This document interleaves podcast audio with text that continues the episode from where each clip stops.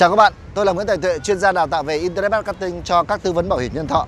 À, ngày hôm nay tôi muốn chia sẻ với bạn một cái chủ đề rất là hay mà tôi nghĩ rằng bạn rất là quan tâm. Đó chính là bốn cái loại người ở trong xã hội này và bốn cái tài sản để giúp chúng ta trở nên giàu có được. Vậy thì chúng ta nói rằng là ở trong xã hội chúng ta có hơn 7 tỷ người người đúng không nào? Nhưng mà thực tế 7 tỷ người đó chỉ phân ra có bốn nhóm người thôi. Nhóm người này, cái nhóm người đầu tiên được gọi là nhóm nhóm người đầu tiên là nhóm các cái con cáo nhóm con cáo, nhóm con cáo là thuộc là nhóm những người họ làm giàu bằng chính sách, họ làm giàu bằng là họ là những quan chức, là những chính sách. Và nhóm này là nhóm rất là khủng khiếp. Họ có thể điều chỉnh mọi thứ ở trong xã hội này. Nhóm thứ hai có thể trở nên giàu có, đó chính là nhóm con khỉ. Nhóm những người là con khỉ, nhóm này là nhóm những nhà đầu tư, họ là những nhà tài phiệt nhóm này họ luôn biết được rằng là tiền đi đâu và đầu tư vào đâu, tiền khi nào nó sẽ chảy vào một chỗ, loại tài sản nào và khi nào nó sắp rút ra. Và nhóm này là nhóm luôn luôn tạo ra những cái gọi là cuộc khủng hoảng về tài chính ở trong xã hội này. Nhóm này là gọi là những nhà tài việt và họ, hai cái nhóm con cáo và nhóm con khỉ này sẽ chiếm tới 80% tài sản ở trong xã hội này. Nhóm thứ ba, đó chính là nhóm con cừu.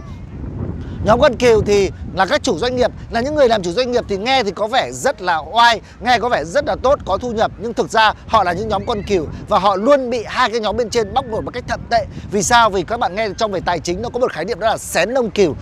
Tất cả những người nhà tài phiệt nó cứ tạo ra một cái khủng hoảng Và cái khủng hoảng này nó thành một cái chu kỳ Và nó đánh vào lòng tham và nỗi, nỗi sợ hãi và lòng tham của, của con người. Do vậy là những nhà doanh nghiệp thì lúc đầu tiên họ có thể là dạng một năm Họ có thể tạo ra một cái lợi nhuận là 20% Hoặc là à, một cái công việc kinh doanh nào đó có lợi nhuận. Nhưng mà các bạn có biết rằng là dạng? Thứ nhất đó là lạm phát. Lạm phát đã lấy đi họ của họ rất là nhiều. Ví dụ như bạn có thể kiếm được 20% nhưng lạm phát mỗi một năm là 15% như vậy bạn thực tế bạn lãi chỉ được có 5% thôi. Trong đó là bạn phải nỗ lực rất là nhiều. Các chủ doanh nghiệp phải nỗ được rất là nhiều. Vì vậy là hai cái nhóm bên trên nó đã lên mất 15% của bạn rồi.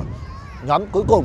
Nhóm cuối cùng là nhóm uh, con lừa nhóm này là nhóm những cái người làm công ăn lương. Và nhóm này thì đương nhiên rồi, bị ba tầng trên bên trên nó bóc lột. Tầng đầu tiên đó là chủ doanh nghiệp nó bóc lột bạn, đúng là nó bóc lột sức lao động của bạn. Và sao? Người ta trả lương cho bạn nghe có vẻ rất là tốt, nhưng thực tế là người ta chỉ trả cho bạn là đủ để tái tạo sức lao động mà thôi. Và họ đang mua cái sức lao động của bạn với mức giá rất là rẻ mạt. Nếu như bạn không thay đổi, nếu không bạn năng, chuyển cái năng lực của mình lên, nếu bạn không có giá thì bạn sẽ phải trả cái cái cái cái sức lao động của mình, thời gian của mình để đổi lấy những cái thứ mức lương nó rất là bèo bọt đó. Tiếp theo nữa, bạn sẽ bị là gì? Cách nhằm tài phiệt và các khủng hoảng tài chính, rồi là dạ chính phủ, rồi là các quan chức. Đó, như vậy có tất cả là bốn bốn cái nhóm người như vậy.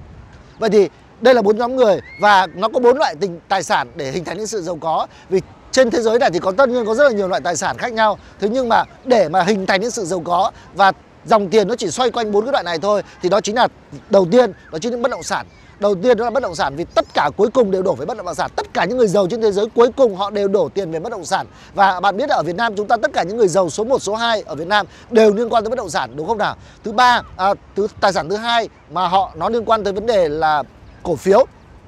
Cổ phiếu cổ phiếu của các công ty cổ phiếu của các tập đoàn và loại tài sản thứ thứ ba đó chính là vàng. Vàng kim loại quý. Vàng kim loại quý là một loại tài sản và cái cuối cùng đó chính là tiền đó chính là tiền mặt thì do vậy là ờ, bốn cái loại tài sản bất động sản cổ phiếu vàng và tiền thì cả cái xã hội này nó xoay quanh bốn cái cái vàng đấy thôi. Nó sẽ luôn chuyển. Nhưng mà cái sự khác nhau giữa người giàu và người nghèo ở đâu? Người giàu thì họ luôn biết là khi nào tiền nó sẽ chảy cái dòng tiền nó sẽ chảy vào đâu. Các cái nhà đầu tư con khỉ á cái nhóm người con khỉ ấy, nó là gì? Nó nó sẽ biết được rằng khi nào mà tiền nó chảy vào một loại tài sản nào và khi nào mà tiền nó rút ra. Và cứ bất kỳ khi mà tiền chảy vào một lĩnh vực nào đó thì sẽ, ở đó sẽ tạo ra những người giàu có. Và khi mà tiền sẽ rút đi thì đã tạo ra những người mà bị phá sản. Do vậy, để bạn trở nên giàu có thì thứ nhất, bạn, việc đầu tiên bạn cần phải học cách tư duy của người giàu, học cái cách nghĩ của người giàu, học cái cách quan sát xem dòng tiền xã hội đã đang đổ về đâu. Và có rất là nhiều những kiến thức mà chúng ta cần phải học để trở nên giàu có. Nếu như bạn mong muốn và tìm hiểu thêm, cùng tôi để chúng, để cùng tôi tìm hiểu và học tập à, để trở nên giàu có hơn thì hãy bấm vào cái kênh của tôi bằng nút subscribe và bật chuông lên để khi mà có một video mới thì tôi sẽ chia sẻ với bạn. Xin chào và hẹn gặp lại các bạn ở những video tiếp theo.